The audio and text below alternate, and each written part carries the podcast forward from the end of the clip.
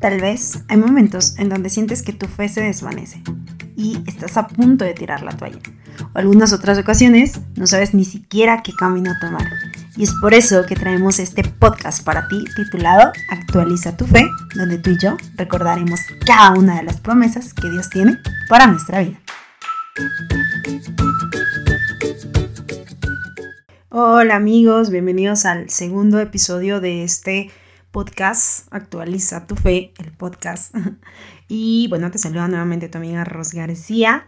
Eh, esta tarde quiero platicar contigo sobre un tema que muchas veces no nos queda claro y está basado en el versículo siguiente que lo encontramos en 1 de Pedro 2.9 dice, mas vosotros sois linaje escogido, real sacerdocio, nación santa, pueblo adquirido por Dios, para que anunciéis las virtudes de aquel que os llamó de las tinieblas a su luz admirable.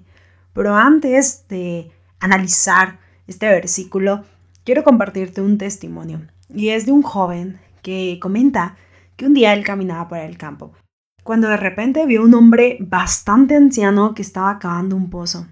Ese joven intrigado pues se acercó a él a preguntarle qué estaba haciendo.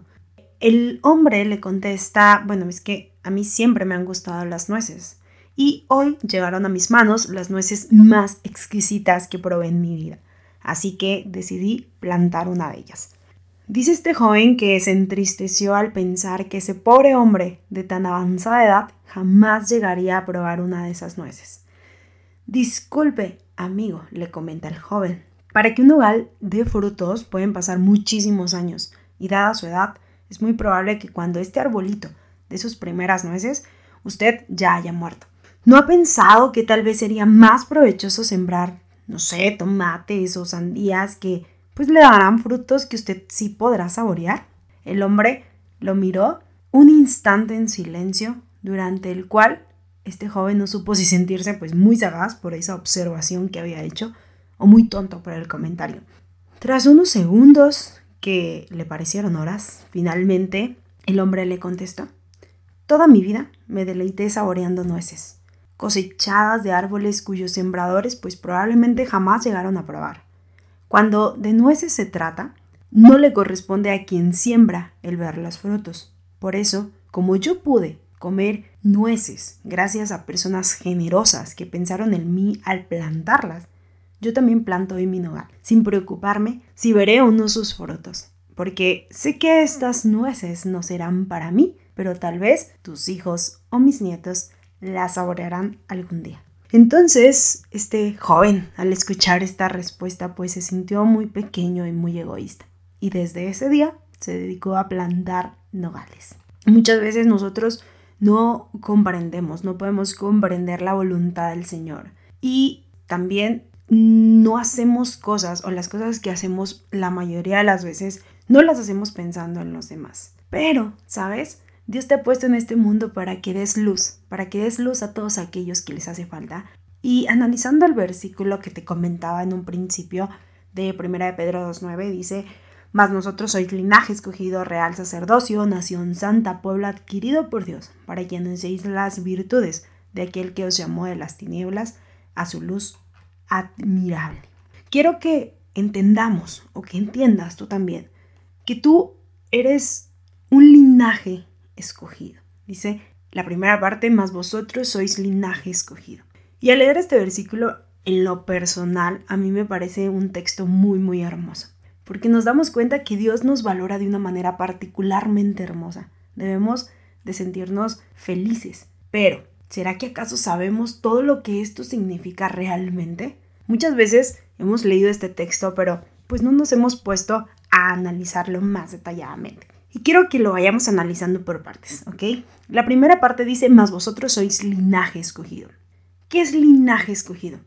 Hay muchas personas que valoran mucho su línea genealógica y pues dicen orgullosas, yo pertenezco a tal o cual familia. Actualmente también se ve mucho esto en la, en la sociedad, ¿no? Y en el pasado esto era tan importante que las familias hacían su escudo y su propia bandera. Y el Señor al decirnos que somos escogidos afirma que somos muy importantes y muy especiales y que pertenecemos a su familia. Así que pertenecemos a la mejor familia que pueda existir, que es la familia de Dios. Ahora, el versículo sigue diciendo también que somos real sacerdocio. En el capítulo 28 de Éxodo se ve la importancia de los sacerdotes. Esos sacerdotes que eran hombres especialmente preparados con una finalidad. Y esa finalidad era servir al Señor. Imagínate qué alta posición tenemos nosotros como cristianos ante Dios. Pero no solamente es, una eh, cualidad, sino que también es una responsabilidad. Así que debemos de considerar la gran responsabilidad que nuestro Señor en su infinita gracia y en su infinita misericordia nos ha dado a cada uno de nosotros. Así que nuestro compromiso o nuestro deber más bien es honrar este compromiso que Dios nos ha dado. El versículo continúa diciendo también que somos nación santa. ¿Qué es ser una nación santa? Nosotros debemos de tener una vida santa. Debemos de vivir una vida santa como el pueblo del Señor. Debemos en todo glorificar a Dios, debemos representarlo con excelencia y con santidad.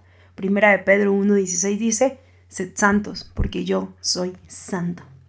El versículo, si lo continuamos leyendo, dice que somos también un pueblo adquirido por Dios.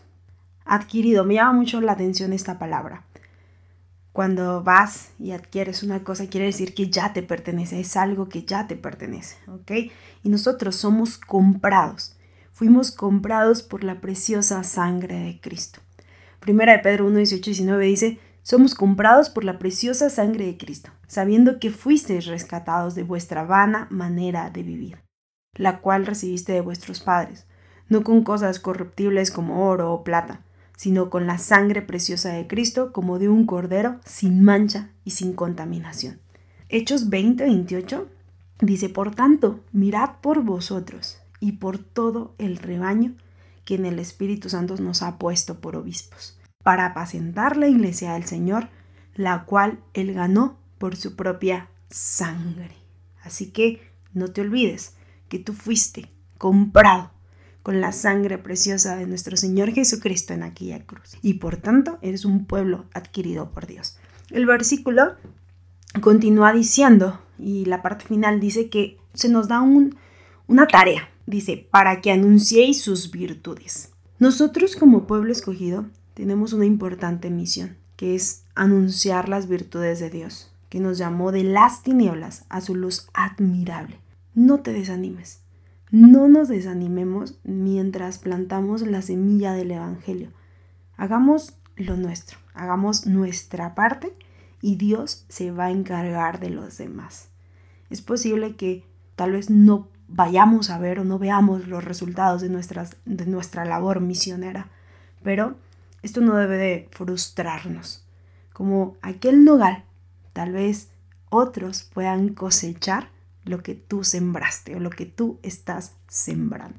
Y ya para terminar, quiero compartirte un párrafo de espíritu y profecía que dice, el poder de Dios acompañará a todos los que proclaman el Evangelio.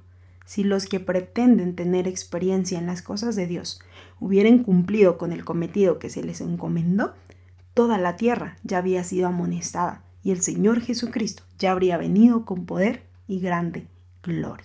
Eh, este día quiero que tomes esa decisión, tomes la decisión de permitir que Dios pueda transformar tu vida y que no olvides que eres o que perteneces, más bien dicho, al pueblo de Dios, que eres un linaje escogido, que eres un real sacerdocio, que perteneces a una nación santa, que perteneces a un pueblo adquirido por Dios con la finalidad de anunciar las virtudes de aquel que nos llamó de las tinieblas a su luz admirable. Que Dios te bendiga y que tengas una hermosísima